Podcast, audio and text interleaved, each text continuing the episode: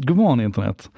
God morgon, god morgon. Jag tänkte det var dags att försöka komma igång med en sak idag igen med mina dagliga morgonuppdateringar. Eh, jag har ju varit eh, sjukskriven, eh, stelopererad i nacken och det är fortfarande lite så här från och till så att jag tänkte varför inte leverera ett boktips så att ni har någonting att läsa om ni inte kan njuta av mig varje dag. Och jag har läst en helt fantastisk bok. Den heter Framtidsboken. Den är egentligen till för, för unga barn. Det är en barnbok kan man säga, men jag tycker att alla kan läsa den här. Den är, fanta- den är skriven av eh, Måns Jonasson och Emily Ryan. Måns har skrivit och Emily har gjort eh, illustrationerna som är helt ljuvliga. Eh, och Måns känner kanske många till. Han är ju en av mina favoritnördar. Han, han hackar och han gör saker. Ehm, en, av våra makers. Han jobbar på Internetstiftelsen men han har en massa olika projekt. Bland annat så är han syntare också. Och det var han som hittade den här luckan i Stockholms skolplattformen. Ehm, där man alltså kunde få ut data utan att vara speciellt eh, eh, hacker av sig.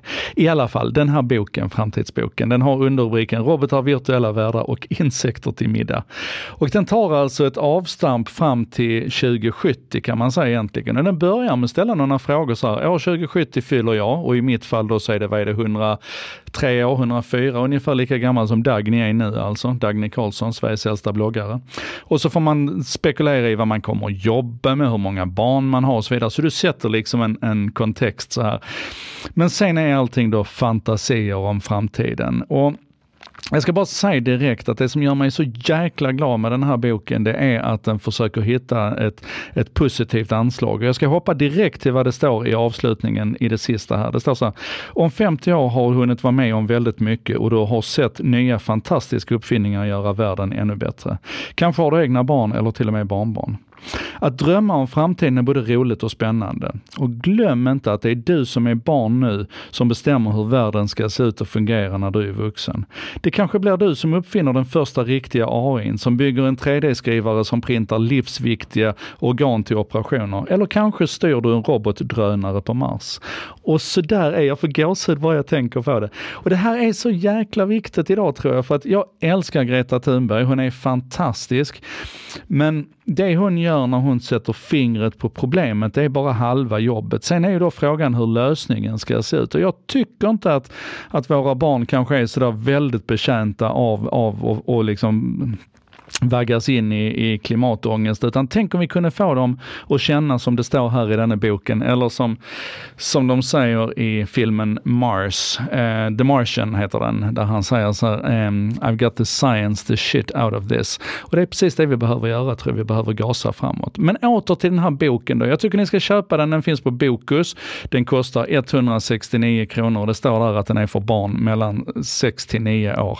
Men jag tycker den håller upp till minst 69 års ålder. Och i den här boken så är det då lite olika teman. Eh, det handlar om, om rymden naturligtvis, Mars tur, retur, sommarstuga på månen, smarta bilar. Här kan jag säga att här har jag då lite så som skaver direkt för de här smarta bilarna här då, de här självkörande bilarna, de kör fortfarande runt i illustrationen på någonting som ser ut som vägar och det sitter fortfarande vägmärke där det står 90 km i timmen och stopp och så. Och det vet vi allihopa att då spänner vi inte tanken tillräckligt långt. Det är klart att de självkörande bilarna varken behöver vägar eller, eller trafikskyltar. Eh, man tittar på hyperloopen, stort kapitel om maten som är jättespännande. Så här, glöm falukorven och man pratar om hur man ska äta insekter och mask och så här istället. Och, och, och ställer de här frågorna om liksom odlat kött och sådär, om vi kommer att vara inne på det. Hur vi kommer att få superkrafter när vi, när vi ersätter våra dåliga lemmar och ögon och öron och så här med, med bättre prylar. Hur vi kan få evigt liv. Prata om DNA och kopior och robotar och hur vi kan bli vår egen action hero.